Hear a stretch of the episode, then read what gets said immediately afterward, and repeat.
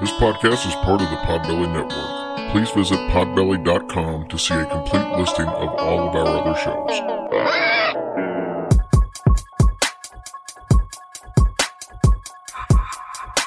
It's about to be a fun ride. Follow along, watch as we slide. Paranormal just hit the lights. Goosebumps all through the night. Mixing just a little bit of twang. That girl sure can't do a thing. Together, hillbillies go insane. Laugh so hard it'll hurt your brain. Podcast you won't ever change. These two here, they got the recipe. Sat on back and listen in to some of our darkest mysteries, eh? Welcome to Hillbilly Horror Stories. And now here's your hosts, Jerry and Tracy Polly, and their dog Ninja.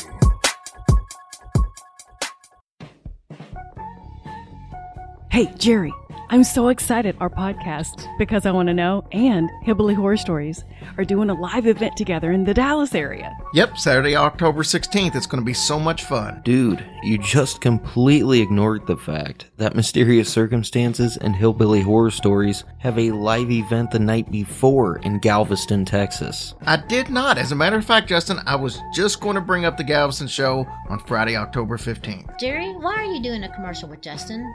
Once again, you have given him special treatment over me. Besides, we have a special private dinner show in Memphis on that Tuesday, October 12th. Tracy, I would never give anyone preferential treatment over you. Of course you wouldn't. Thank you, Justin.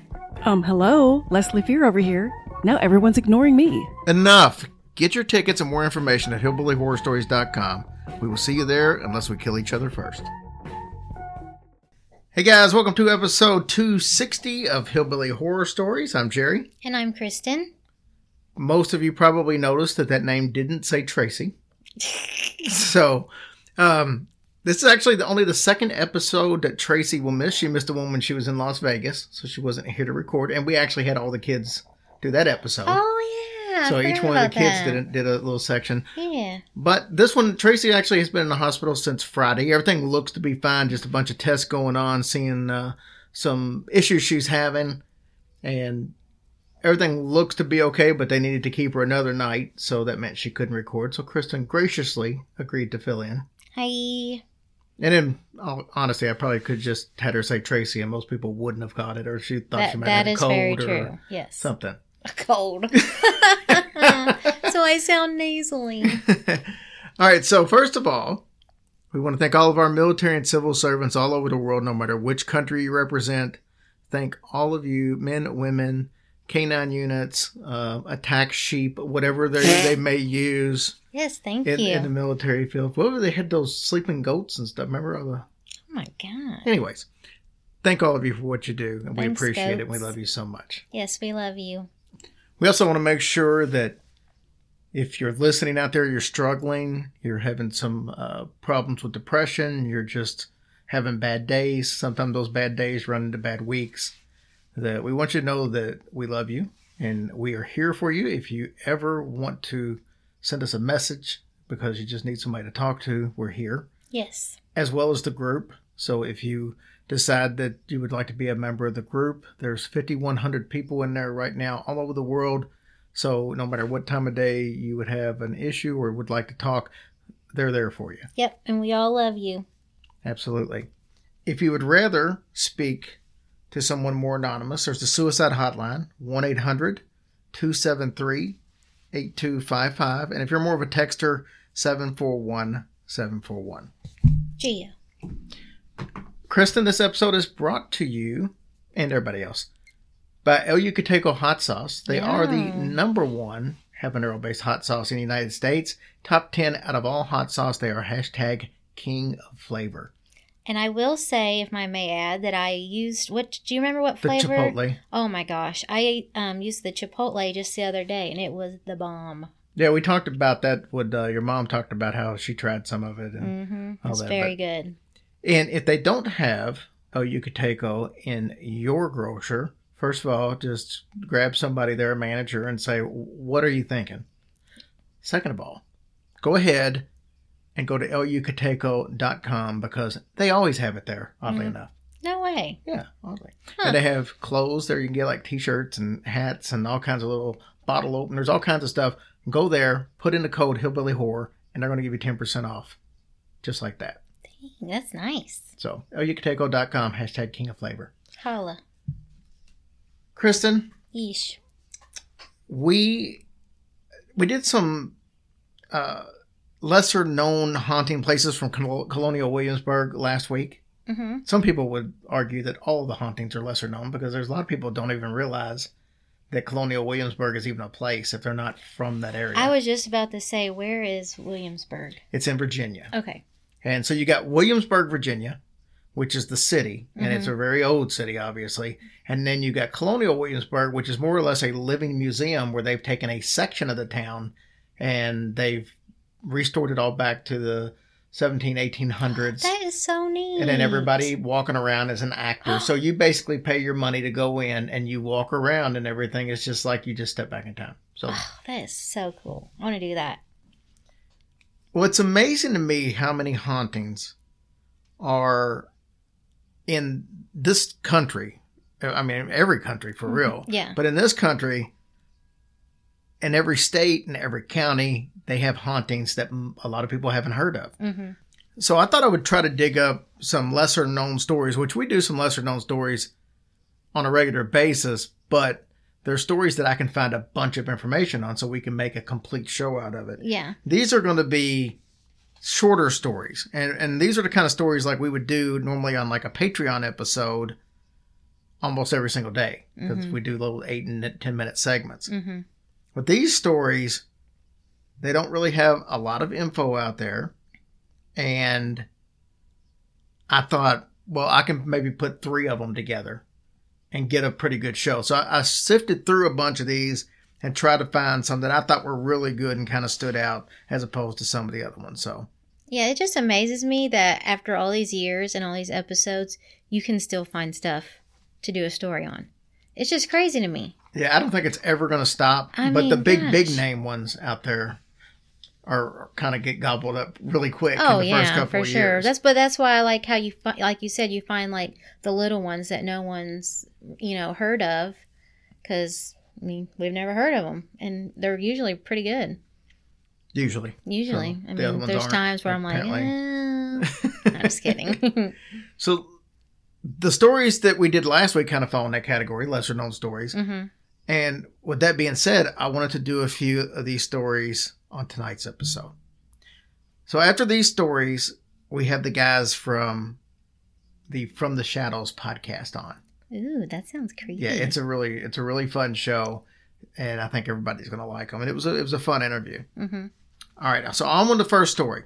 It involves a beautiful Greek revival antebellum mansion known as Gaineswood, and this is in Demopolis, Alabama. Demopolis. You talk about lesser known. I didn't. I didn't even know Demopolis was a city That's like an Italian city in a country setting. setting state. Yeah. It's been really ru- well preserved by the Alabama Historic Commission, and it's decorated with its original furnishings that go all the way back to the 1860s. Hmm. There's also a, a, a piano that was donated in there in 1979 that is from that same time period. I don't know if that piano was actually from this house originally or if it's just one that, that fits the Kind of theme furniture of it. Or yeah. yeah. Well, you're going to see it definitely is going to fit the theme Hmm. because it's going to play a part. So the city of Dem- Demopolis was founded in 1817 from political exiles from France. So they came over here after fleeing France when Napoleon took over for the second time. hmm The settlers here were helped by General George Strother Gaines. He was a Choctaw Native American agent and subsequently became the very first Demopolis landowner. He built a small, modest cabin on his 480 acres that he owned in the county. Jesus. It's a lot of mowing. Yeah. God, I thought I thought my yard was bad. I don't think they did much mowing back there. I think they they, pretty much they had the, like goats and the Yeah. horses eat their grass. In 1831, Gaines decided that he needed a change, so he moved to Mobile, Alabama. He still kept the ownership of the cabin and the land in Demopolis for another 12 years, though. That's when he sold the land to General Nathan Bryan Whitfield. For five cents. I don't think it was that cheap, but I didn't see the sale price. General Whitfield was a grower of cotton in North Carolina and started in 1843. He used a small army of skilled labor, ranging from slaves, craftsmen, and artisans, to build his beautiful structure that stands today. Mm-hmm. The project would not be completed until 18 years after it was started in 1861. Dang. It's a big place. They didn't have like bobcats and stuff like that back then. So. yeah. During the early years of construction in 1846, General Whitfield's wife Betsy became sick and passed away.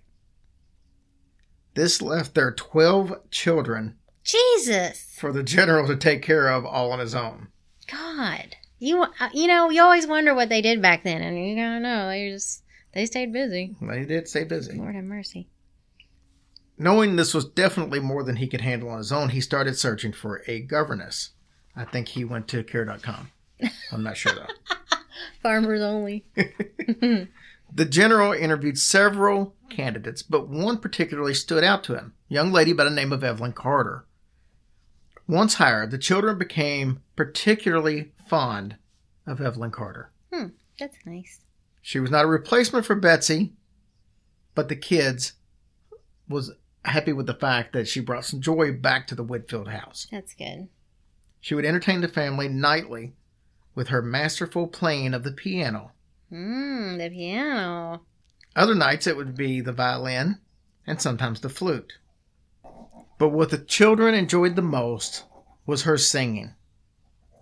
When she sang, the house was filled with soaring melodies of her beautiful voice. Hmm. I bet General Whitfield still preferred the flute.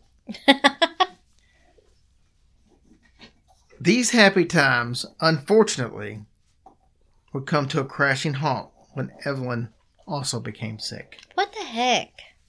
In her last days, Evelyn made the general promise to move her body to Virginia to be buried in the family's cemetery. Mm-hmm. Whitfield promised, but could not keep that promise. It was wintertime, and this made the roads very muddy and pretty much impassable for the wagons that they had.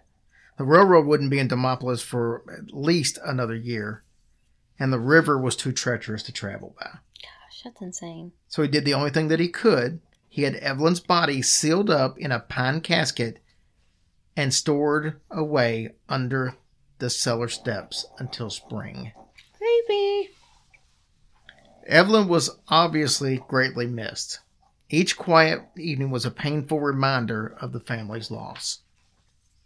So you can imagine the surprise when one night the unmistakable sound of Evelyn singing started filling the entire house from underneath the cellar steps. Shut up. Oh my god. The family rejoiced in hearing the songs that, that brightened their hearts and lifted their spirits. The family felt that Evelyn, unable to return home to Virginia, had chosen to do what she could to make the family happy from beyond the grave. Hmm. Her light footsteps could be heard around the piano, at which time the piano would start playing all on its own. When spring arrived, the general kept his promise and he moved her body to be alongside her family in the Virginia cemetery. But the paranormal activity would continue. Ooh. Even though her body was in another state, her spirit was active in Gaineswood. She continued to give concerts for the family. The children could hear the sound of her silk skirt brushing around the walls and the soft footsteps that they knew belonged to her. Even after the Whitfield family left, Evelyn stayed. In the 1970s, some restoration workers were finishing up late one night and they heard the sound of piano music. They went into the room that had the piano and they found no one sitting at the keys. To this day, on a quiet night, people claim to hear Evelyn's voice coming from beneath the Gaineswood's cellar steps. I hope it is the same piano. It would be cool. Yeah. That's so cool. Are you okay, Nanj? Yes. He said, Ah. yeah. The next story. I really like this story for the history reason, but the paranormal part's cool too, but mainly because of the possibility of who may be haunting this place. Okay. So we're going to mosey on over from Alabama to Rhode Island and talk about the Sprague Mansion. Mm-hmm. Now, this story has a lot going on, mostly with the Sprague family, but we're going to start with the house itself. The original part of the house was built by William Sprague in 1790. Now, Sprague was a local businessman who operated a grist mill on the banks of the, and I think this is Pocasset River in Cranston, Rhode Island. William wasn't really much on the whole luxury and wealth thing as much as he was just being a really good provider and being a good family man. Mm-hmm. Though he was building wealth, it just wouldn't, that part wasn't the important part. Of it just was a byproduct. Yeah. So it isn't surprising that the original house was very humble. In 1807, William replaced the grist mill with a cotton mill and he named it Cranston Print Works. Now, this would make the Sprague family one of the biggest in America textile industry. Within two years, the mill was one of the country's biggest calico producers. What's that? Calico is similar to, think a coarse fabric kind of like burlap Okay. or like a potato sack Uh huh. would be made out of. Uh, it's pretty much an unbleached fabric, not a lot going on. So it's rough, but it was cheap, and that made it pretty popular back in the day. Gotcha. This paved the way for chemical bleaching of fabric. His Hmm. he kind of his family kind of started all that Oh stuff. wow. William died in 1836 after a failed surgical attempt to remove a fish bone that he had swallowed. What? How about putting that on your death certificate? What in the world? What are the odds? I mean, You know- that's like on those like that show, A Thousand Ways to Yeah. Die or something. And see, I don't eat uh, a lot of fish. I'll eat like fillets, but Mhm. like I won't go eat like catfish and stuff like that. hmm And I can say I've never encountered a bone in any fish that I've ever had. I've seen like my dad eat a bunch of fish, and there'd be a thousand little bones. Ew. Yeah, so it's like always he's always pulling them out, and I'm like, I I would never even attempt now I'm going to be very self conscious of I found fish. little bones like it in like a can of tuna. Every once in a while, you'll find like a little bone because they're really thin. Oh my god. I've probably eaten like a million and never known. You'll know if you ate one. Ugh, gross. So when he died, he left the business to his two sons, William Jr. and Amasa. Under the brothers, the business prospered and the Spragues became one of the most celebrated families in all of Rhode Island. Both brothers were also voted into state legislature, showing how popular they were. Now, William, though, was more the politician. He liked the shaking hands and the kissing babies and hobnobbing at all these events and stuff like that. I'm sorry. I'm thinking of that movie with Will Ferrell and uh, Zach Galifianakis election. Have you ever seen it? No. Oh, well, never mind. There's a part where he goes to kiss the baby and he ends up punching the baby. It's just really funny. I'm sorry. When you said that, made me think of it. You got to watch it. Good one. Yeah, I mean, it'd be a shame if you got stuff mixed up and you, you know, kissed a hand and shook a baby. That could oh be bad. God. So, but anyway, so Amasa though he was more the type to just run the business. He liked to stay kind of out of the limelight. He just liked to just go in and get his work done and move on. yeah. Tragedy, unfortunately, would be right around the corner. On December 31st, 1843, Amasa left on a business trip to Johnston. And unfortunately, he would never make it to this business meeting. Why? His body was found in a patch of red snow the next day, just a few miles from his home. He had been robbed and bludgeoned to death. Ugh. That's sad. The police immediately named a suspect, John Gordon, and had a hasty, hasty trial, and Gordon was sentenced to death and hanged shortly after. This took a huge turn when evidence emerged that proved that John Gordon was completely innocent. Oh my gosh. The identity of the man who actually did commit the murder was never disclosed. This whole situation, though, did uh, bring up bring about some big changes because the people of Rhode Island were really aggravated at how this took place, and they basically forced legislature to amend its penal system. And John Gordon was the last convict to be executed in Rhode Island. Really? Yep. After Amasa's death, William took the reins of the family business, and it continued to flourish, actually reaching its peak in the mid 1860s. It became the largest calico producer in the entire world. Wow. This was an eventful time for William Jr., Not only was his business flourishing, but he became a decorated officer in the Civil War. At one point during the Battle of Bull, he had a horse shot out from underneath of him. What? Yep. He personally financed the Rhode Island regiments of the Union Army. And in 1863, he met a Washington socialite and fell in love and decided he wanted to get married. Her name was Kate Chase. She was actually the daughter of Salmon Chase, who at the time was Secretary of the Treasury of the United States. William would go on to marry Kate. His wedding gift to her was a tiara worth $50,000. So that's like that would be how much in this era? I mean, that would be a ton. It's got to be closer to probably half a million dollars, I would think, God. because that was 1860. Mm-hmm. In 1864, he decided to expand his modest home that his father had built. He turned it into the sprawling Victorian mansion that people see today. Wow.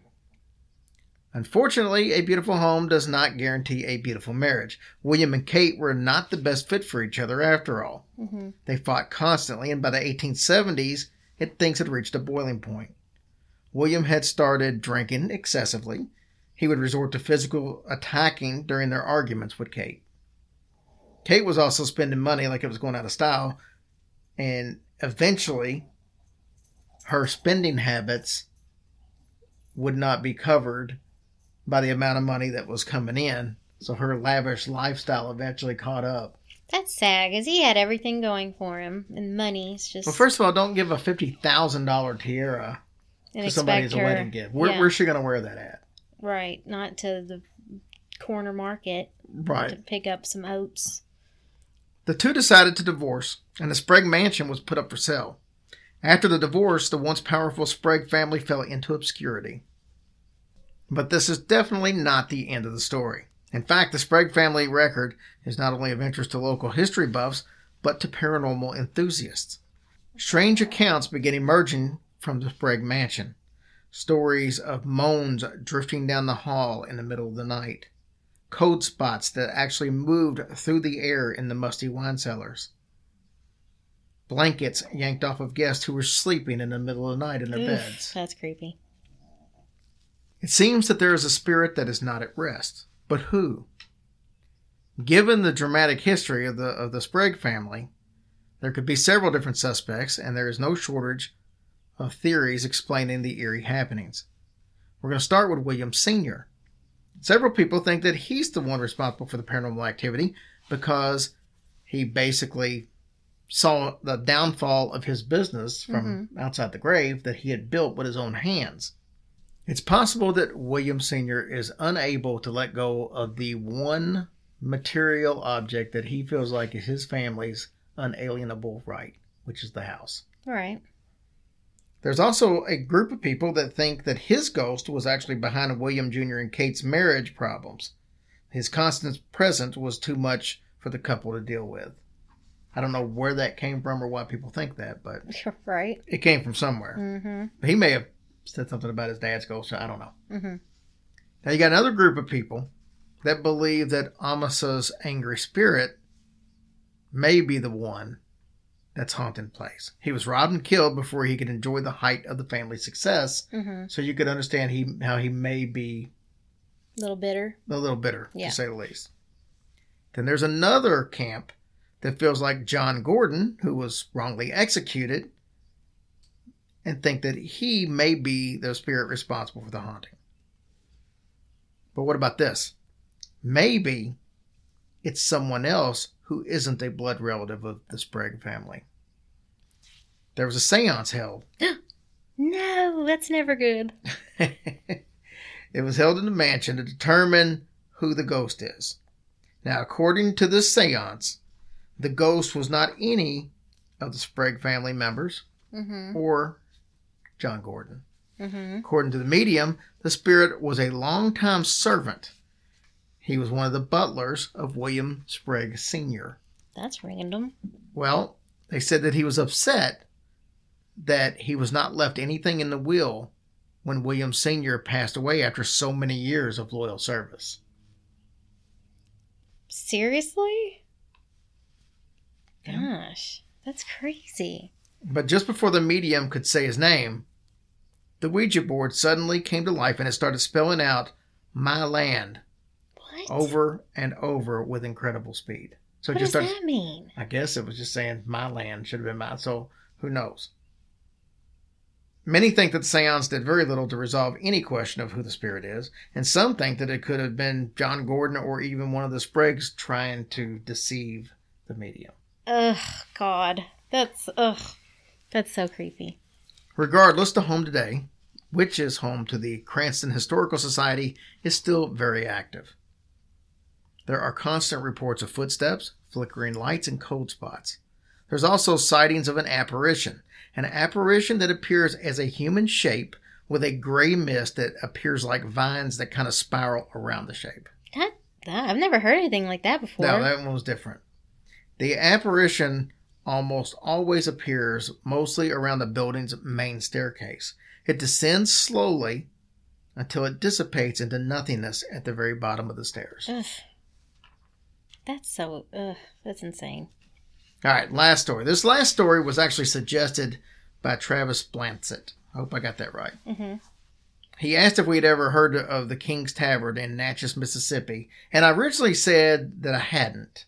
But then when I started kind of researching it a little bit, I had heard of it. I haven't done a, I don't think we've done a story on it. I don't believe, but I've definitely heard of it. I've not heard of it. Well, this story fits right here with everything else that we're talking about. Google says, though, that it is permanently closed, which I hope is not the case. Uh, but if that happened, it's happened within the last year because there were some Google reviews from a year ago. Hmm. The tavern was extremely popular, and the building that it's in is actually one of the oldest in Natchez, Mississippi. It was built in the late 1700s. It's been a tavern, a hotel, and it was the first post office in Natchez. Well, that's cool. As you would expect from a building over 225 years old, there's a lot of history. Probably the biggest and the most popular part of this history was unearthed, literally, in the 1930s. Mm-hmm. And that's when the skeletal remains of two men and one woman were found in the wall behind the fireplace. Ooh, God, could you imagine finding that? That would be cool. And scary. I literally want to go put fake skeletons just buried all over the place so somebody decided to.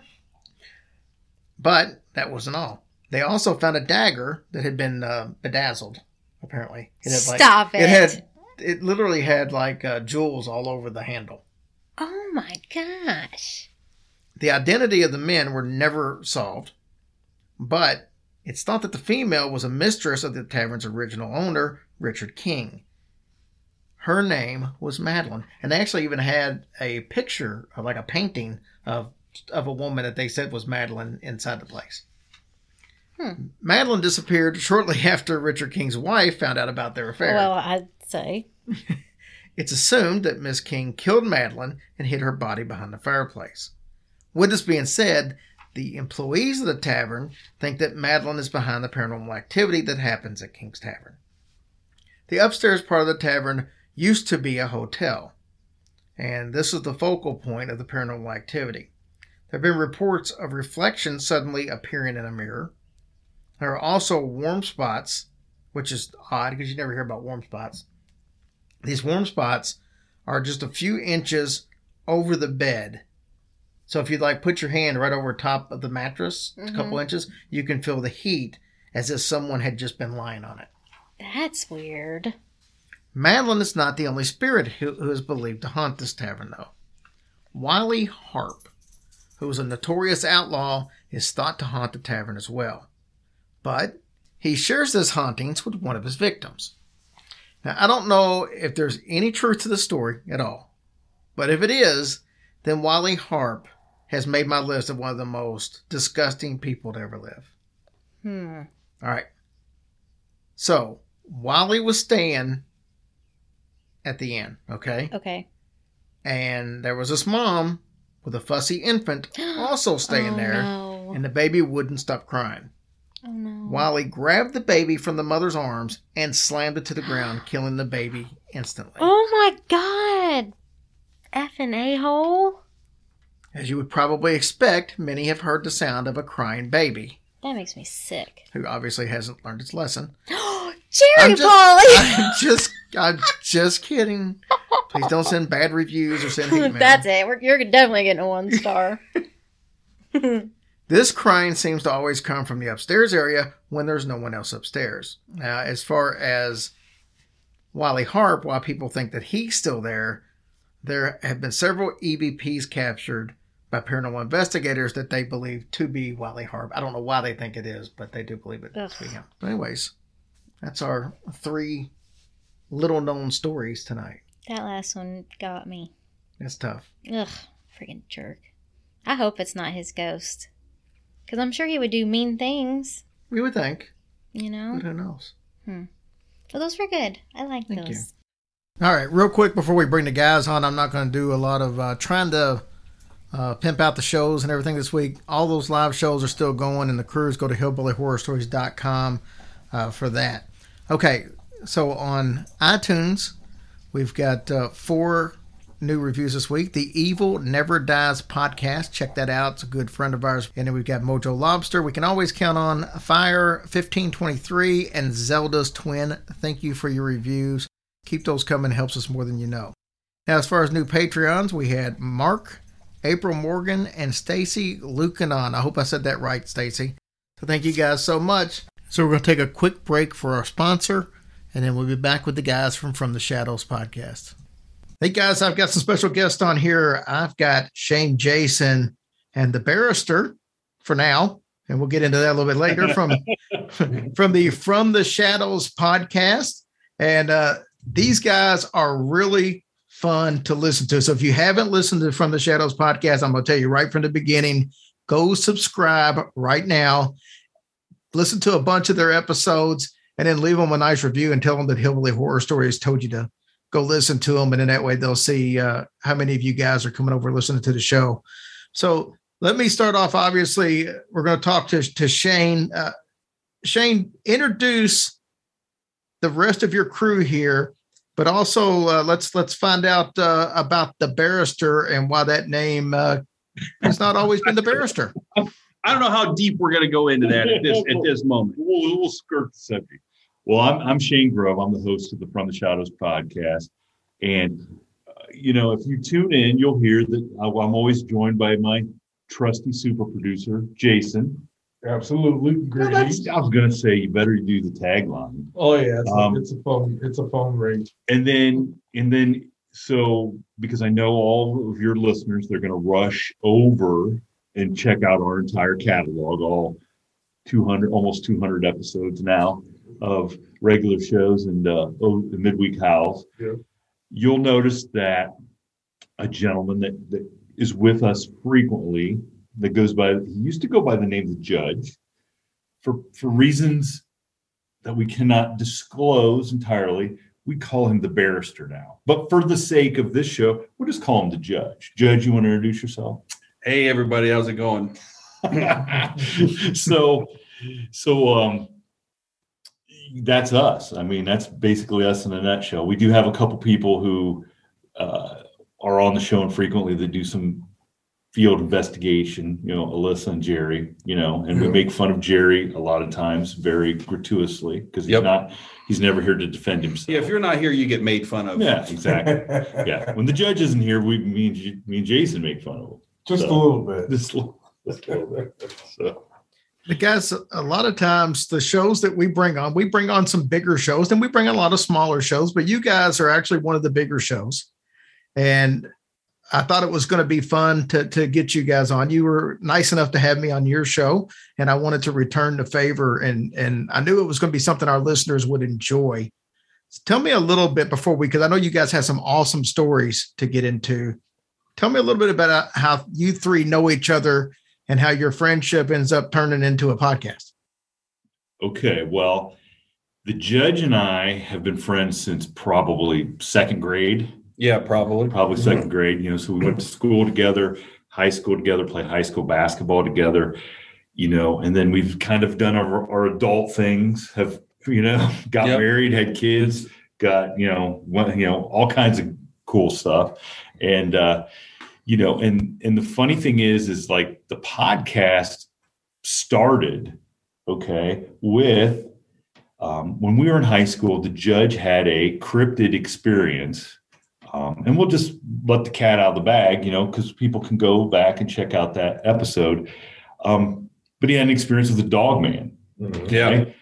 Uh, when we were in high school, uh, and he had this, ex- I mean, I remember the night, the next night after he had this experience, um, he he was not comfortable enough to tell all us guys in high school that what he really saw. He told us about the experience, but he didn't tell us what he actually saw. And because back then in the Mid 80s. mid 80s, I hate to say that, but man, that's a long time ago. Um, that um, This topic area was not was not an, There was- socially accepted. yeah, there was yeah, there was no topic area for the dog man Right. as far as we knew right. because there was no internet. There's no reference. There's no No. reference to it. So, so basically, fast fast forward. You know, we you know it's something we love, just like everybody else. Ghost, you know, watching ghost hunters, big you know the Bigfoot shows, and you know we always read books and we talked about you know we're kind of creative people on the side from our regular mundane jobs, you know, and uh, and one day the judge calls me up and he's like, I, I figured it out. Like, dude, what do you mean you figured it? Figured what out? I figured out what I saw. Um, and so I'm taken by surprise because I never knew he really saw anything because he never told us. Well, here he had been reading a Linda Godfrey book, who, um, if people don't know, she's the godmother of Dogman, Right. Okay, and you know was one of our guests, which Yeah, we helped on the podcast. helped helped with the uh, our understanding of the subject. He's like, I saw I saw a dog man. And I'm like, what what the heck? So we so the judge actually did a couple podcasts Yeah. into the fray, and what was the other one? Sasquatch Chronicles, That's. Brendan Brendan Sawing, uh, Okay. rest in peace. So the so the judge did a couple, told his story in a couple podcasts, and it kind of you know we kind of started talking. You know, we we love this stuff. How how do we how do we get into this podcast game? Yeah. Okay. Well, we knew nothing about. We're not very technical. Oh, you know, we're not very technical. Okay. um, so lo and behold, Jason, the super producer, and so I, we really haven't known Jason a long time, but I will tell you, I met Jason on the set of a movie. That Jason and I are have interesting parts in. I, you know, actually the premiere for the movie it comes out. It's July Wednesday, July seventh. Oh, yeah, July 7th. 7th. Yeah. Okay. And um, I can't give away what Jason and I do in the movie, but if you go watch the movie and don't know us personally, you might hate us, hate our guts by the end of the movie. Yeah, we're both bad guys. We're both bad guys. Okay. If there's any question. So Jason used to help produce a small wrestling podcast. And the star of the movie is a good friend of both of ours. And he kind of said, Hey, I know you guys are talking about doing a podcast. You ought to get Jason to come and and and do the technical. And it stuff." turned out it was perfect because Yeah. he knew all the tech stuff. He had the equipment. Yeah. He knew how to do everything that we didn't know how to do. We like sat around talking about it, but he could actually do it. And he he really enjoys the subject matter too. So Yeah. it was a it was a perfect situation. It's one of those synergy type things that just happened. So Yeah. So that's how we all got. Our mutual friend Chris Hahn, you remember he told Chris me Hahn. like many a times, and then me and you we couldn't get connected. Yep. It was like seven or eight different phone calls playing phone tag and everything. but it worked out. So Yeah, it so did. so, so So- Grover launched this thing and and I come on as a recurring guest and uh Yeah. And we have a good time with it. Yeah. Yep. Yep. Yep. So so that's about it. That's how we got that's how we got started. I wouldn't mind hearing more about the Dogman experience if you want to share it. Well, I, I yeah. So I was uh I was in high school, like sophomore. I think maybe maybe I going to my think, junior you, I think you were junior going into senior. It was one of these Yeah. somewhere in that time frame, and I was training for a for a 10k road race. Uh, we have a we have a festival in our hometown, and I was training for that, and and I had to do a five mile run that day, and it we'd had a series of days like 100 degrees, three or four days in a row. And I had a guy that was coaching me, and he said, "Yeah, you got to run five miles." I'm like, "It's too hot. I don't want to go out there and run that." And he says, "Well, I'll give you your choice. You can run, get up before the sun comes up, and run in the morning, or run at night. I'm like, well, I'm not a morning person at all. I'll just run at night. So I lived out in the country, but I was on a major uh, highway, well, two lane highway, State Route 4. If anybody knows Ohio, State Route 4 runs all the way up to Lake Erie, so Cedar Point, those places. So you would run, you'd go right by my house. So it was about, yeah, it was probably 9:45. I start out 10 o'clock, start running, you know, just got dark. And I would, and basically I leave my house, go down probably about 100 yards, maybe, and then take a right um, onto this little road called Temple Road. And Temple Road was two and a half miles down to uh, State Route 19. And then two and a half miles back, there's my five miles. Piece of cake. It was a lot cooler. So I take off running and I get through the first two and a half miles pretty easy, you know, no big deal. And to understand the lay of the land, as I'm as I'm running down the state route 19, there's cornfields on my right, bean fields on my left. And it's primarily the whole way at that time, there's almost no houses except maybe two, one on the left, one on the right. But it was all fields, farm country so I get to the turnaround point and I'm coming back and there's a little side road which which was the mile marker which meant that I only had 1 mile left in my run and it was a little road called Flickinger Road and and to my left then on the way back which would be north the north side of the road there was a woods small woods and something like hit my like spider senses like and I just got this weird feeling that something was watching me and so I stopped and I stared at the woods, like, is there something in there? And it was like, you know, get you get goosebumps and things like that. It was a real odd feeling. Now I'm a country kid. I'm not scared of the dark. Not you know, played hide and go seek in cornfields and dark barns.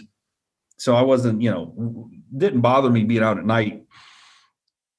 And as I'm staring at the woods, I don't see anything. But then across Flickinger Road, in the direction which I would have been going, which been east, was the corn. Now, the corn at this time of year is about head high. And I see something's moving around in the corn. And it's big and it's it's moving a lot of corn. And my first gut instinct was, well, it's deer because we have huge deer population. And then all of a sudden the corn just stopped, like dead calm. I thought, well, that's strange because normally a deer would be spooked and it would just take off running, and it didn't. So I stood there a little bit and I still had that weird feeling. You know I mean? Just it's this weird feeling like something was right.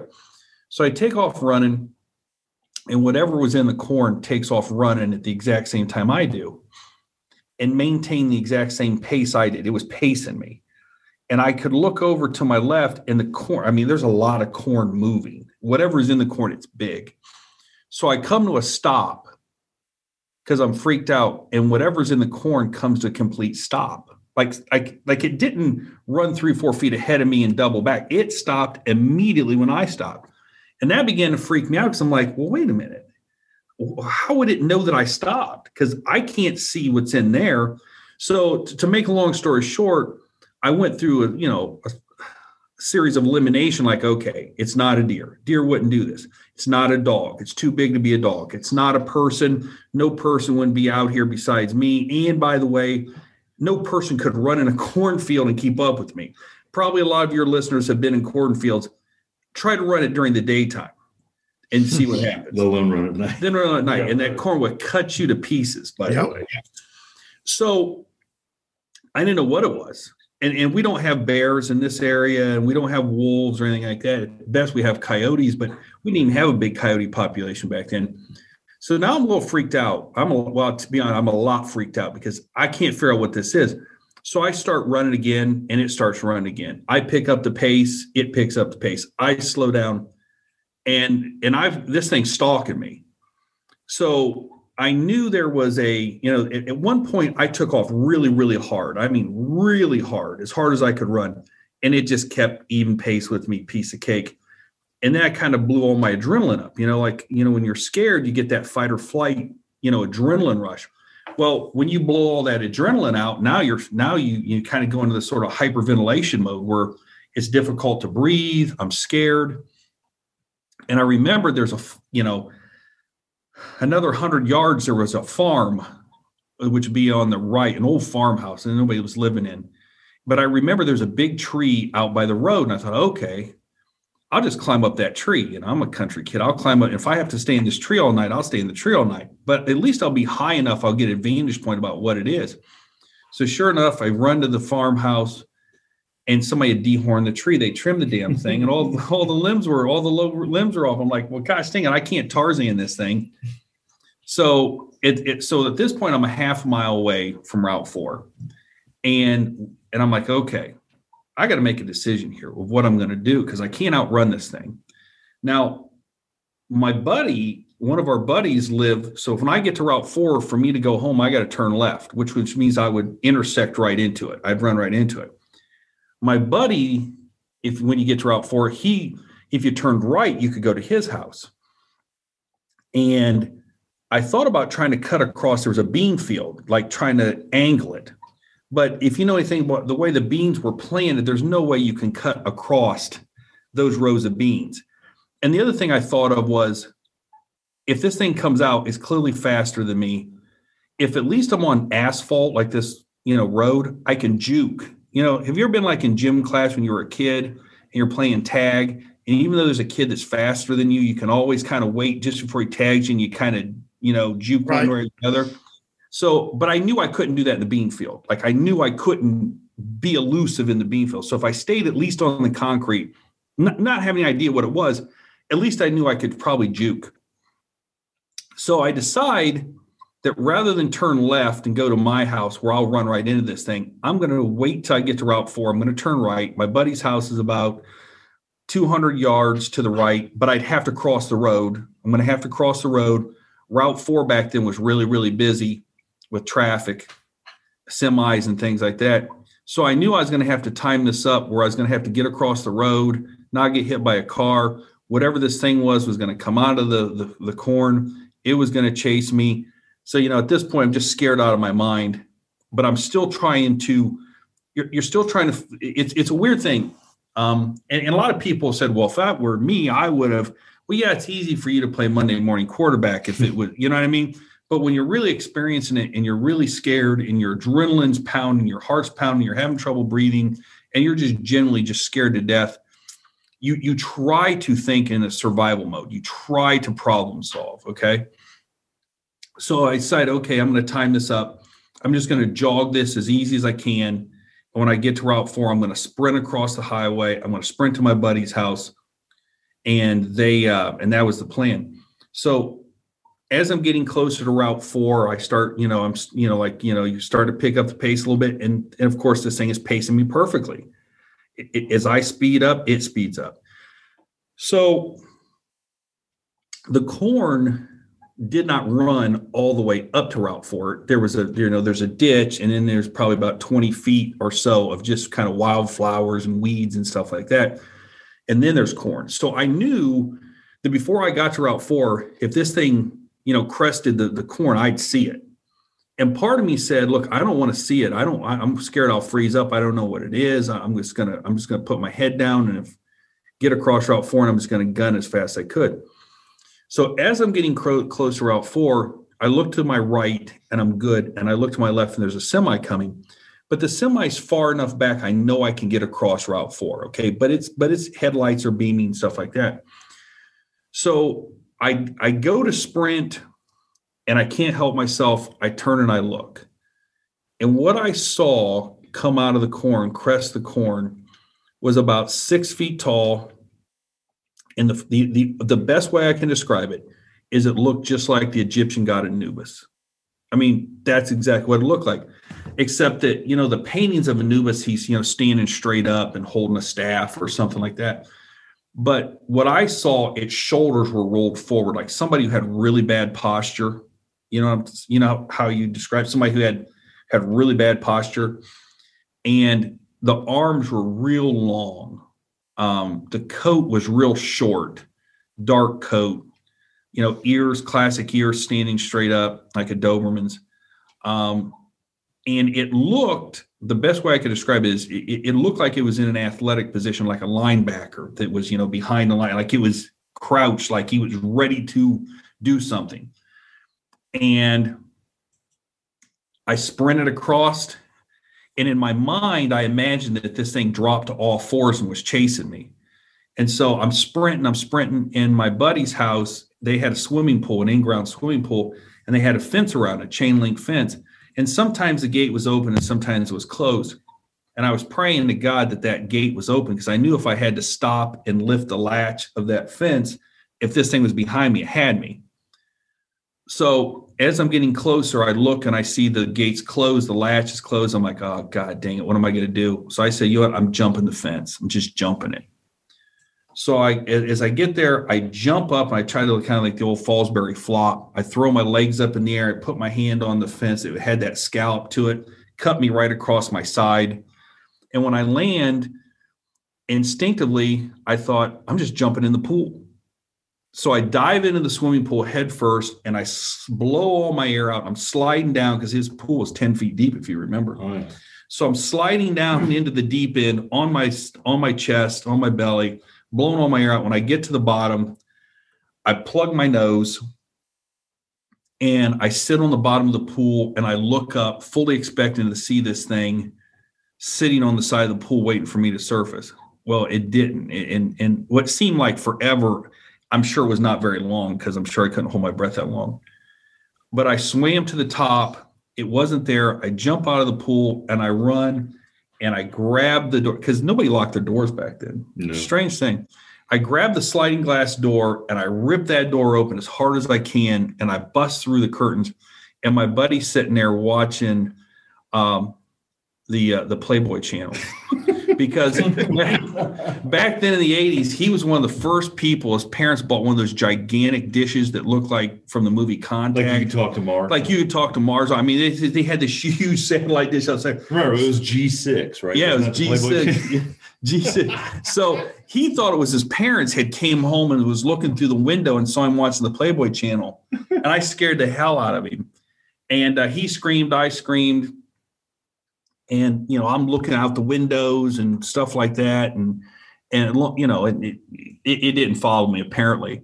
But for years, so the very next night, we were playing cards and I told the guys the story and something told me, look, I'm not going to tell them what I saw. I told the whole story, but I didn't tell them what I saw because I was scared of being made fun of. I was scared of being ridiculed and we and we were like there was a couple guys, and I'm not going to call them out, you know, because Mike McGuire doesn't want me to call him out like that. Yeah. But he's sitting there like, oh, you know, whatever. You just saw a like we were making fun of him from the not even knowing what he saw. Right. Okay.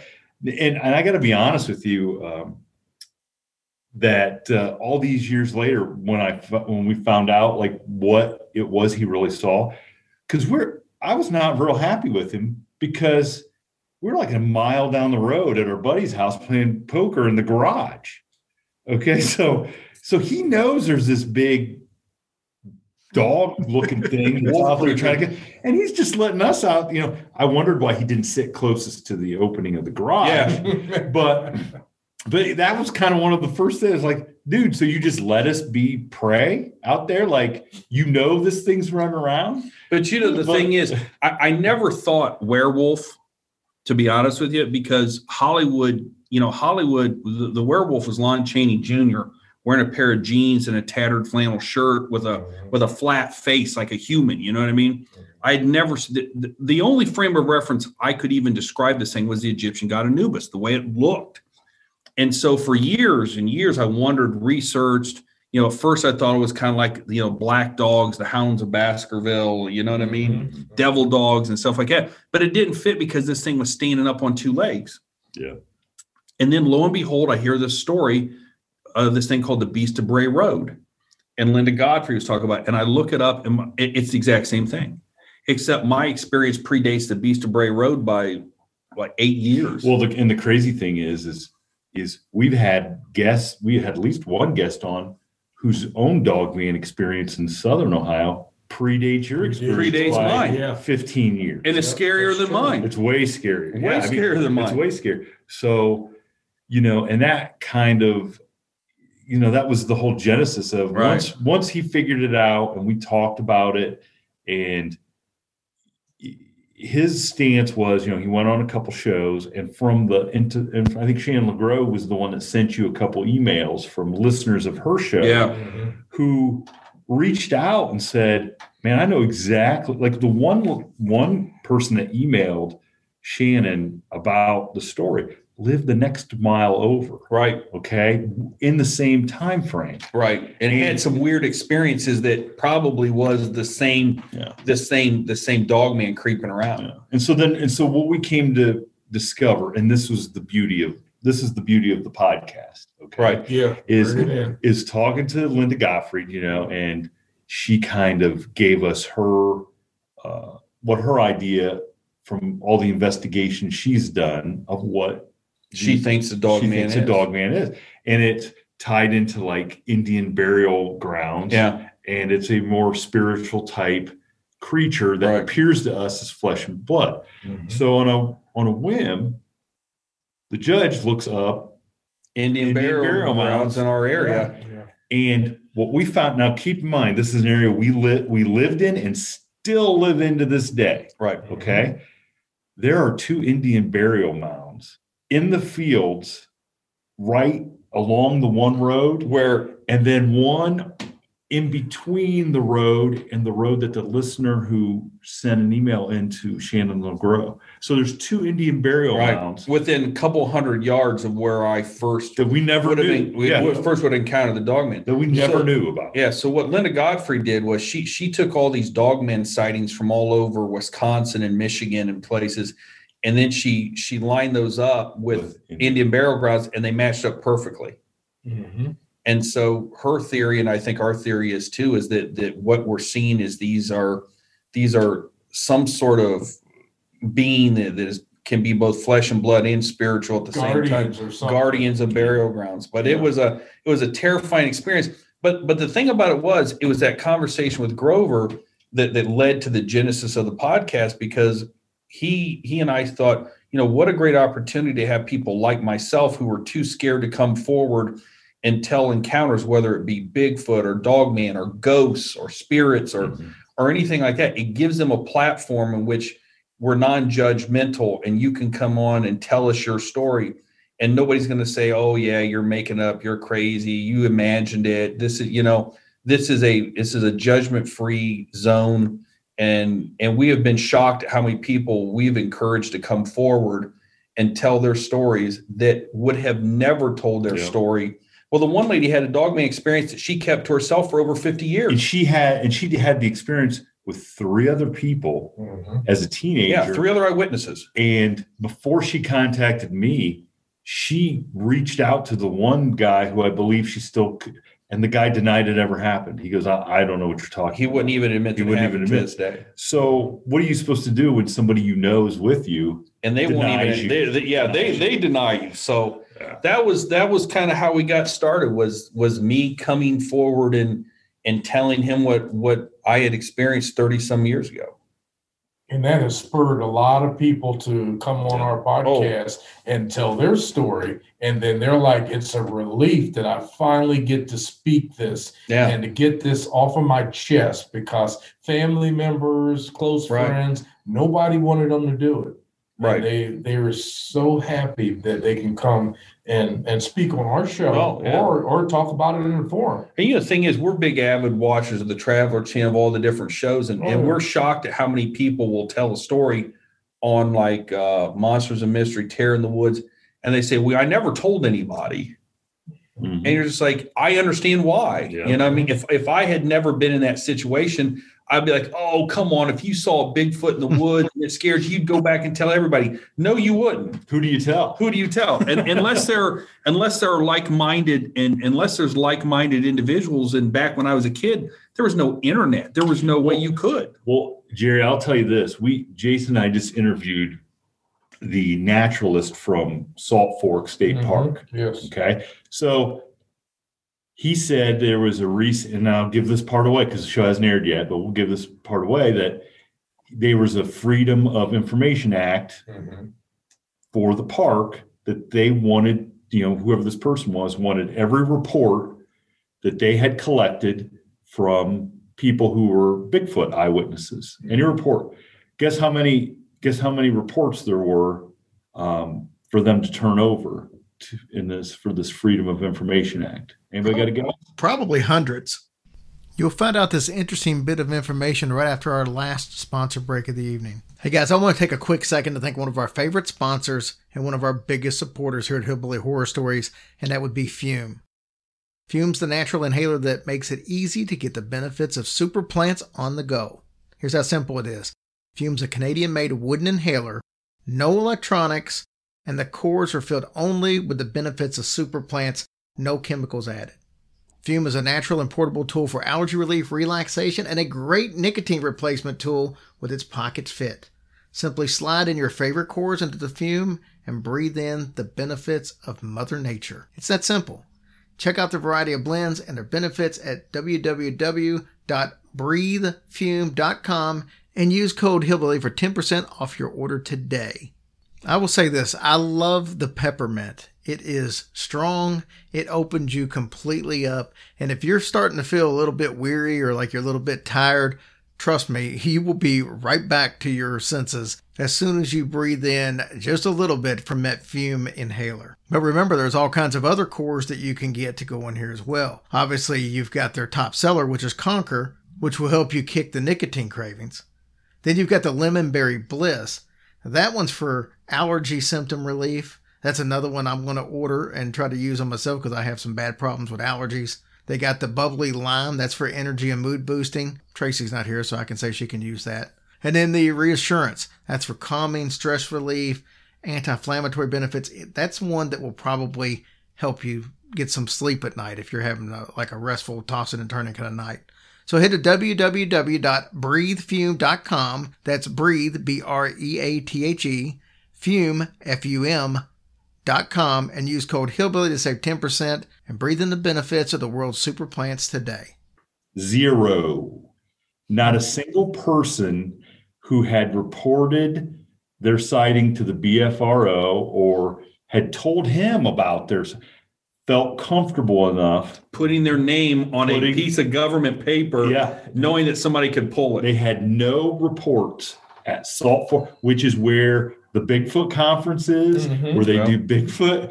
I mean, I just saw that somebody reported a Bigfoot incident like a week ago there, and but it, they didn't report it to the park. They reported it to the Right. BFRO because that's who they feel comfortable Right. turning, you know, reporting that stuff to. They don't feel like if you go to somebody in a position of power, like a park ranger, police officer, sheriff's deputy, how- unless that, unless you're talking to somebody who hadn't, who's had an experience themselves, Mhm. they're going to kind of laugh you off. like, Skeptical, like, laugh you off. what drugs you taking, Yeah. you know? And that was the, I mean, and let's all remember that was the approach for anybody that came forward and said they had a UFO sighting. Oh yeah. And, And now how- look. And now look. Yeah. So, Right. Yeah. th- so the thing, you know, like Linda Godfrey's book talked about, she had she had found there were, had been over twenty five hundred reported dogman sightings, and I'm like, well, my name's not one of those.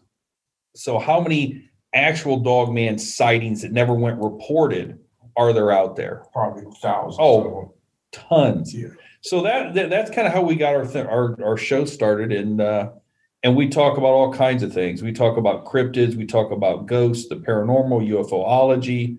But here- Uh, here's the thing, though. I love all of those cryptid, and I love the UFO stuff. And but yet, I was the one in this trio that never had an experience up until I went on an investigation Yeah. last year. Yeah, he was Yeah. he had never had an experience, and then he had a pretty cool experience. Oh, it was uh, yeah, it was pretty intense. I'll say that much. Were you just going to leave us in the dark or are you going to tell us about it? yeah, oh, yeah, you I'll- gotta tell tell you about it. you got to go and listen. I mean, yeah, yeah, actually, yeah, well, yeah, actually, I, I did speak about that in an episode once too. Yeah, But what had happened was we had uh we like uh the judge had mentioned, the barrister had mentioned that we have two other people in our group on the investigative end, uh Elisa and both Jerry. yeah, And uh not not your host here, Jerry, but uh our, our Jerry. Jerry uh the ghost hunter, as we like Yeah. to call him. But uh anyway, uh Jerry uh, wanted me to go along with him on an investigation in um, uh, Cynthiana, Kentucky, to a place called the Rohs Opera House. Yeah, very popular place to be investigated. Yeah, known to be very, very haunted too. And uh, so I went, and um, I was new to this. I was like, I never had any experiences, so I did not. I had to get a rundown on the equipment that we were going to use and everything, and I just used some of my expertise setting up for the cameras and stuff. But when it came down to the actual ghost hunting, I never did it before, so I had the opportunity that night, and so I'm walking around with a with a uh, M- uh, what do you call those meters that uh, EMF. Yeah, the BM, EMF meter, and um, I had another piece of equipment that Jerry he entrusted me with since I was new. He he says, "I want you to be to experience something more than anybody." Because I never had any experience at all. And we did this with another group called the Ohio Paranormal Society. And so it was a bunch of us here. So we quartered off the building and then we had different sections. There's an old part of this building that is actually built in 1865. And then there was a modern part that was built and added on to this. But that original stage from when they used it as a true opera house uh, of 1865 is still there. And uh, that is the part of the building that um, I started having experiences. First of all, I was recording the stairway, which was a vestibule area that went from the new part of the building to the old part of the building. So I'm taking pictures. And uh, later on, when we start going through the material, some of the pictures I took were cloudy. It was like somebody had set up a fog machine in this vestibule like area, which air and everything was completely clear at the time that I um, was taking these pictures. I'm looking through the viewfinder and looking through the because it's digital equipment and looking at the screen just like you would a phone screen or any other digital camera. I'm not seeing anything. Uh, but when we reviewed this footage later, that was the first indication. So we use that and say, okay, this is where the activity is happening. So we went back and concentrated at about uh, well, between the hours of uh, 1 a.m. Eastern time and I'd say five, no, maybe about four o'clock. We focused our group in that part of the building. And that's when things really got interesting. Through the course of the night, I have had the opportunity to experience disembodied voices that didn't sound like somebody down the hall. It didn't sound like somebody turning on no tape recorder. It sounded like a person standing right beside us and a voice emanating out of nowhere where a person should be. Right in the room with us, talking just as loud as what we were talking, asking this thing. We don't know what that was. And I thought that was fantastic. I couldn't explain that. The best part of the story, though, Oh gosh. Then the best part of the story was when we went uh we were right down in front of where the stage was in the old opera house part of the building. And um my EMF reader just starts going off like crazy in the area that I had been going going back and forth in that area like for at least the past hour and a half and nothing was happening. Then all of a sudden this strong emanation, this thing is like hitting like 25 on the, the meter and it's just coming up to me until it just it was just completely lightened up. It wasn't even uh, beep beep beep beep no more. It was just a steady beep, and then all of a sudden I'm I sit down on the aisle seat of this particular theater in the uh, second second row back. Right to the aisle, right on the aisle there. And then I'm telling people, I said, my meter's going off. And I said, I sat here earlier, nothing was happening. And then so everybody starts fo- focusing their equipment towards me and they had the uh, the infrared cameras and everything set up and it was so funny because it felt like somebody touched me on the shoulder and they touched me on the leg.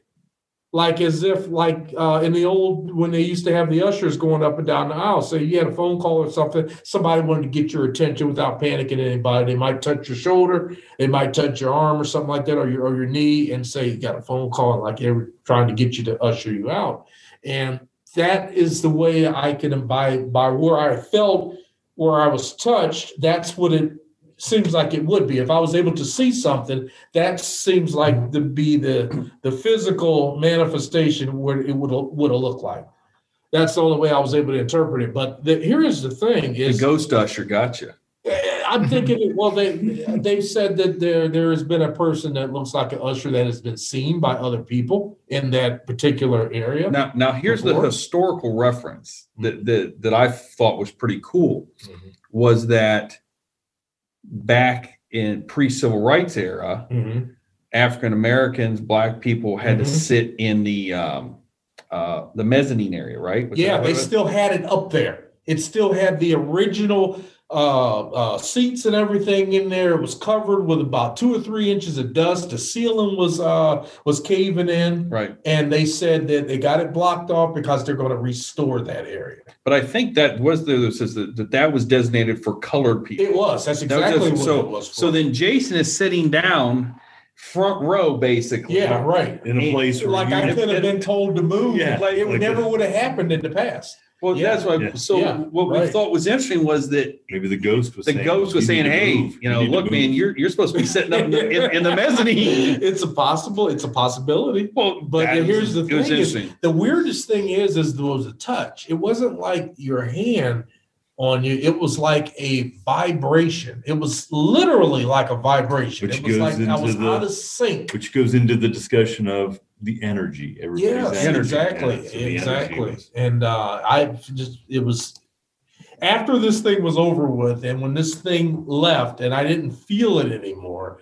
I got sick. I I mean I got like really Was that sick to before or after stomach. you texted me as a, like a giddy schoolgirl going, I got in touch. I Well, got that, that was afterward. that was afterward because So before it's like I was almost just- like the energy from whatever touched you basically caused you to get sick. Like that's like what it- that's what Mark told me. Uh, Yeah. Who has had you know many paranormal experiences. He's the uh, leader of that uh, Ohio Paranormal Society that went with us that night. And he says, "What you had was an experience probably that we got people on our crew that never had." So once again, careful what you wish for. Oh yeah, but it was it was fascinating though. I mean, uh, I I left out a lot, but uh, there was uh, a lot of Go to interesting things that happened. Yeah, listen to the uh, episode. There's a lot more detail, and we go into everything that had transpired that night and other things that when we did our preliminary digestion of the uh, of the uh, the all the information that we were getting that night, and uh, some of the things that Mark had called me about afterwards that he picked up on his equipment when that was going on, and uh, it was just pretty fascinating. good stuff. I got time for one more story if you want to hear it. I like how you have time on my show. Okay. Okay. Well, no, I didn't. I didn't want. I didn't want to run over. I didn't want to run over, man. I didn't want to run you over. I know you. Hey, had- nobody asked me if I had time. Oh, you. So, I. uh Well, he didn't answer for you. Oh, it's true. If you want to cut me off and, and, and move on to the next uh, show, you can. No, that. I, I I knew you had a story, so I was going to getting ready to circle back around to you. So, so you know, I, I think this story might resonate more with your listeners who uh, who are really probably in more paranormal than cryptid. The chupacabra story. Yeah, that's Oh, chupacabra. no. story, Yeah. Stay Stop.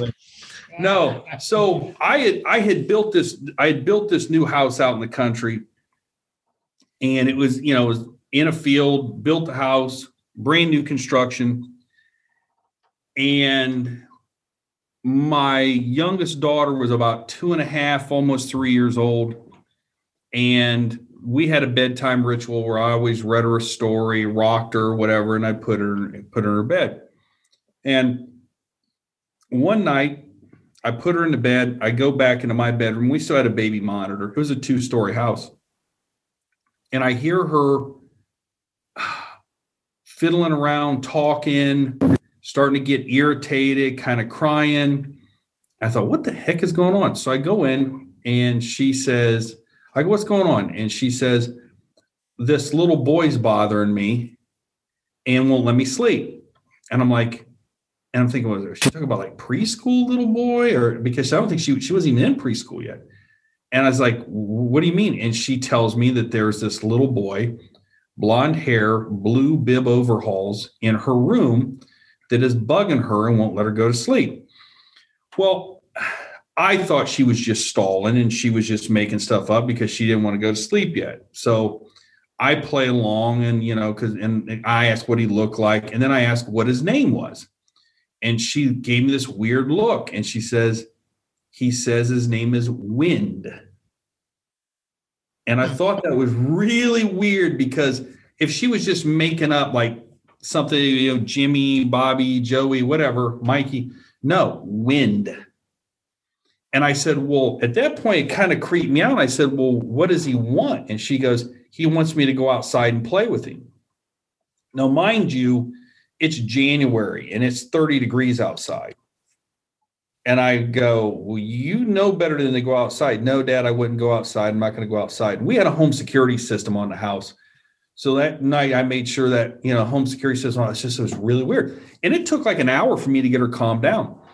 So the next night, same thing. The next night, same thing. And this goes on for a week. Every night, wind shows up and keeps, you know, messing with her, wanting her to go outside and play in the winter. And I'm like, this is really weird. So now I'm, you know, I don't believe she's making this up now. So I actually went to the pastor of our church and asked him, hey, look, and he kind of gives me lip service, like, you know, you know, kids have imaginary friends. I'm like, look, chief, this isn't some imaginary friend. She's distressed. Like she's distressed.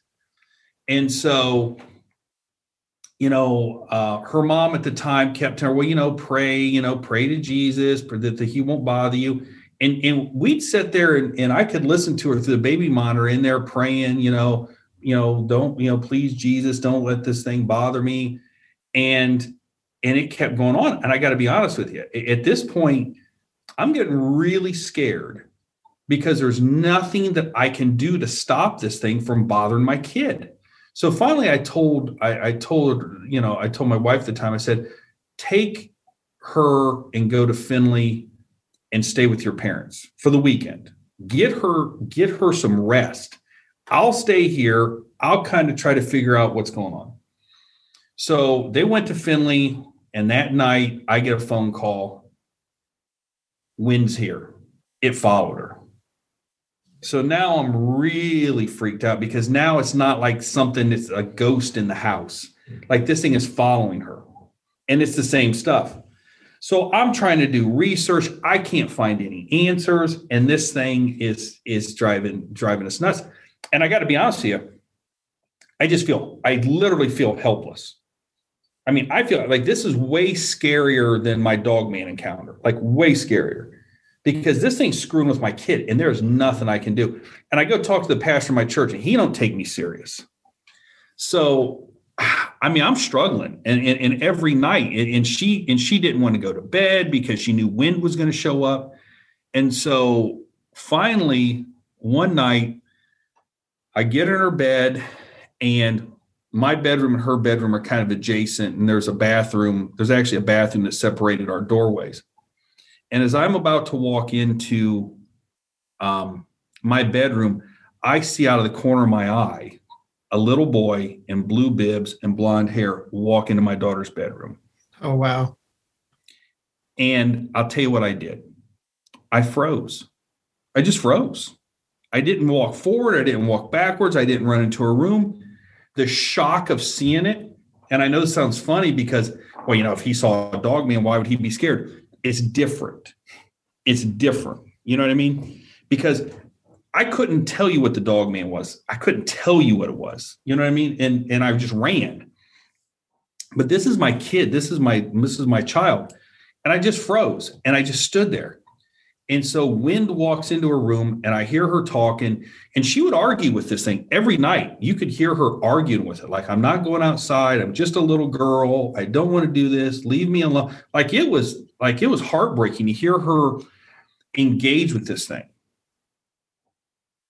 So she gets into it with this thing, you know, wind, and then I hear this this language coming through the baby because I'm listening to this through the baby monitor because I can't see her bed from where I'm standing in my doorway. And it is the strangest language I've ever heard. I mean, there's nothing I can not I couldn't imitate. Now I can't speak Russian or Chinese or you know German, but if I heard someone talking in that dialect, I could say, boy, that sounds like German, or that sounds like Spanish, or that sounds like Russian. You know what I'm saying? Mm-hmm. Mm-hmm. This dialect was the weirdest thing I've ever heard. I mean, the weirdest thing I've ever heard. And I thought, oh my God, this thing is talking to my daughter in this language, right? And then when I listened closer, I realized it was my daughter's voice. And it just blows me away. My daughter's talking in this language that I had never heard before. That is is under, I I can't even identify it. And then all of a sudden, I hear her say in English, she says, "Okay," and then there's this pause, and then she says again, "Okay." It was like they had reached an accord, an agreement. You know what I'm saying? Like the way she said "okay," Yeah. and then paused and said, "Okay," like "Okay, are you this?" And so that kind of brought me out of this sort of frozen stance that I was in. And I run in and I said, You know what's going on? And the first thing my daughter says is that wind is gone and he's not going to bother me anymore. And she had no recollection of talking in a different language, no idea. And I was just like, this is just the craziest thing I've ever heard. Like, it was the craziest thing I've ever heard. So, fast forward about six months, maybe, and went to Chinese buffet with members from our church. And there was a bunch of families, bunch of kids. Well, all the adults were sitting at one side. They pushed all these tables together. Okay. So there's probably 15, 20 people dining together but I always sit down with the kids because I want to make sure, you know, they behave themselves and whatever. So I'm sitting across from my daughter. She's in a booster chair and I'm sitting right across from her and we're at the very end of the table. And there's these other little kids around her and they're all interacting, being silly, messing with the crayons and stuff like that. And all of a sudden, my daughter's head just jerks to the side, like she sees something. And she says out loud, I'm trying to remember exactly how she said, she says, Wind, what are you doing here?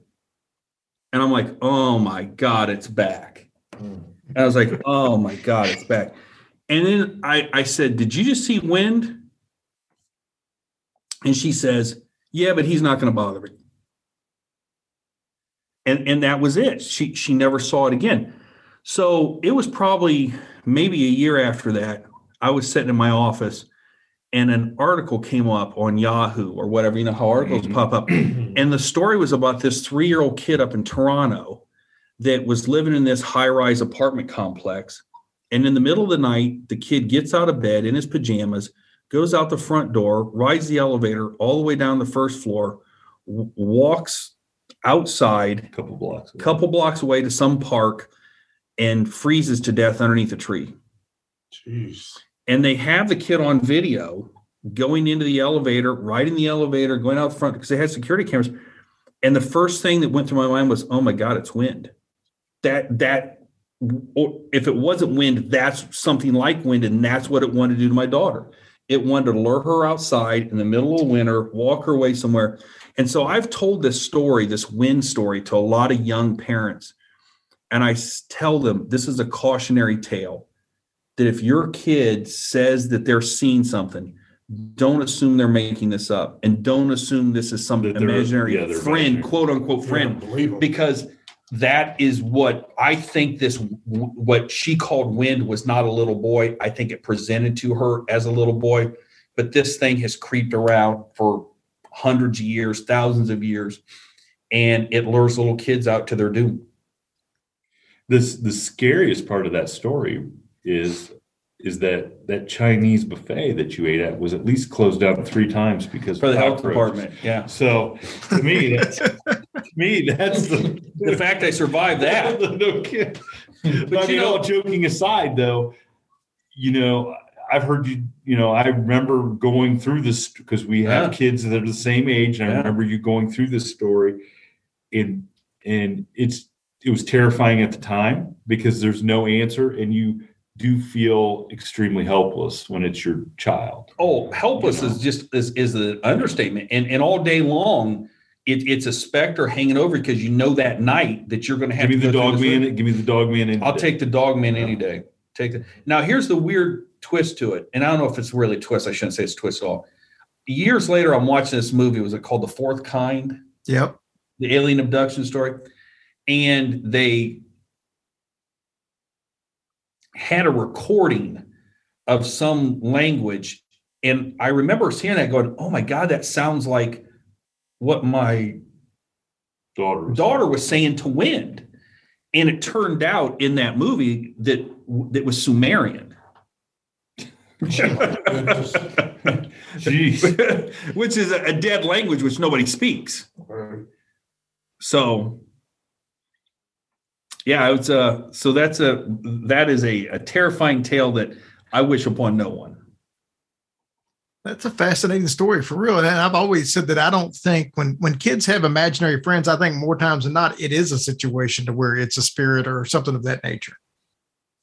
Yeah. Yeah. I think we, I think, Yeah. I think the more um, stories we've heard and, and people we've talked to and, and research, I mean, it certainly seems like that would be the first thing you should. Yeah, I yeah, I don't I mean I think uh, I, you know, don't discount what your kids tell you. You know, don't discount what your kids tell you. It's it's and, and if there's any parents out there you can that, that want to ask me any questions about this, you know, email us at from the shadows podcast at gmail. I'd I'd love to talk to you if you're having a similar experience or you have some questions or or, or help me understand what Yeah. it was we were dealing with If you've had the same experience. if you had the same experience and i've had some people that's reached out to me and and they have their you know they have their suggestions about what i was dealing with and stuff like that but man i'm telling you that that is something i wish upon no one you know there's a lot of people man i wish i could have seen that dog man or boy i wish i would have a ghost experience like jason over here but this or the big or Bigfoot. bigfoot It's but like- this this is not something you want to experience under no circumstances I I find it ironic that a, a judge who hosts a podcast said earlier that this is a judge-free zone. hey I, I only judge people professionally not, not not personally And the and the great thing is is that so like I said, we live in the town we grew up in, right? Okay, other than Jason, okay, right. But um, and we and we've got no pushback from anybody. No, nobody no. said. But I mean, I think people know we're not crazy for Yeah. the most part. You know, Yeah, I I mean, mean- I think they know we're you know we're very genuine in what in our Yeah. approach and what we're doing. Yep.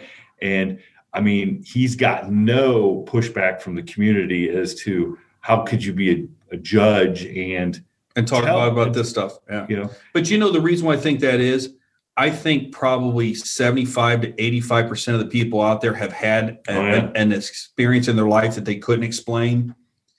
And they're not judgmental of other people anymore Mm-hmm. because they've had personal experiences that they've never told anybody, but they wish they could tell people. because of podcasts like Hillbilly Horror Stories and us and all the other ones that get that get those stories out there and um, you know, kind of like it, it makes it a little lot more mainstream. That's the mainstream. It's giving Yeah. people a platform to be able to express themselves. Yeah, I would I would love to know a poll. I'd love to see a poll of how many people out there have had a, a paranormal experience or a cryptid experience or a UFO experience that they couldn't explain and they never told anybody. Oh yeah. Well, I, I can tell you this. I saw a poll about two years ago that said only 35% of the United States believes in ghosts. Oh, they're liars. That's that's what I, I'm gonna I would have thought. I know they're lying. I'm gonna tell you how I know they're lying. Because the Travel Channel has a ghost show on 24 hours a day. yeah. And and they And would now have they have Discovery Plus. and they have Discovery Plus. And let me tell you something: if there wasn't people out there that believed in in the paranormal, there wouldn't be so many doggone ghost shows. But you you would think that, but if you do the math, like I, just, I was just disgusted that Manifest was not picked up because I just recently found it and I binged all the Oh. episodes. Yeah. And I saw that their their last episode had two million people watching. Now, if you do the math on was it, three hundred and forty-five oh, million people, and Right. only two million people, and that, and that was actually a semi-hit show, then it really doesn't take more than a million or two million people for each one of these shows, and a lot of them might be the same people watching all these Right. same shows. So you could really have that that philosophy could work. 30, 35% could carry a, a heck of a load on TV. Well, you think about 33, that's 100 million people. Yeah, but, but but think of it this way: of that of that 350 million people, how many are, are the elderly? How many are babies or or, or little kids? And you start getting in. You know what I'm saying? So if you're streamline a little bit. yeah, you streamline it a little bit. There's probably a lot more people out there than you think. Well, listen, I think amongst us, it's one hundred percent. 100%. Fair enough. Yeah. So there's four, four for four. Shane, tell tell everybody how they can uh, keep up with From the Shadows as far as where they can find you out on social media and how they can I listen to the show. even. I can't even keep up with. You gotta go show. with Jason. All- we're on all the podcatchers. Uh, we got what? What's our what's our Facebook page so I can get it right? So so here we go. So we're on. We have a Facebook page called From the Shadows Podcast. Mhm. However, we have a forum page that we direct everybody to called After the Shadows. Uh, it's kind of like a place where everybody posts stuff and can talk about you know after Yeah, our shows. After you can find us Shadows. on any podcatchers ex- Mhm. except we're not on iHeartRadio for whatever reason. We we must not be any good in their eyes. Apparently. But we but we have a YouTube channel from from the Shadows podcast. Instagram, we do a lot of stuff on Instagram. Every day of the week we do a different, you know, we got Different today's Mothman Monday. So we kind of every day we do something cool on our Instagram page. So come you can come find us there. Um, and if anybody, you know, and, and this is our best shows is when, I mean, we've interviewed the best of the best, including yourself uh, in the paranormal fields. But our best shows are when we have people who have experiences that come on Yes. and share that. their share their experiences. And we've. I mean, we do our best to find people. People find us. Mhm. Um, and those are the ones that the audience really, really responds to because people people are telling genuine stories. You can tell how Mhm. sincere they are. I mean, I don't really think we've had anybody on that uh, we thought, oh, they're this is crazy. Tell them about our website too. We can Oh yeah, from the them. shadow. I mean, everything's from the shadows podcast. Okay, other than the Facebook page after the shadows. So you can Mhm. find us everywhere and anywhere, anywhere you get, whether it's on Facebook, Instagram, uh, or the website. You can. There's a way to contact Mhm. us. And whatever podcaster you're familiar with, uh, podcatcher, I should mean like your Apple Podcast, Spotify, Yeah, whatever you're uh, listening Stitcher. right now. We're on all of them. Yeah. Yeah. And so, and you can also reach out to me. I'm, I'm Shannon LeGro, author on Instagram, or you can find me on Facebook. People do do that to, that have stories that, um, you know, don't feel comfortable maybe reaching out to the podcast because they think somebody else is going to read it. But the secret is I read all those too. It's all, it's all me.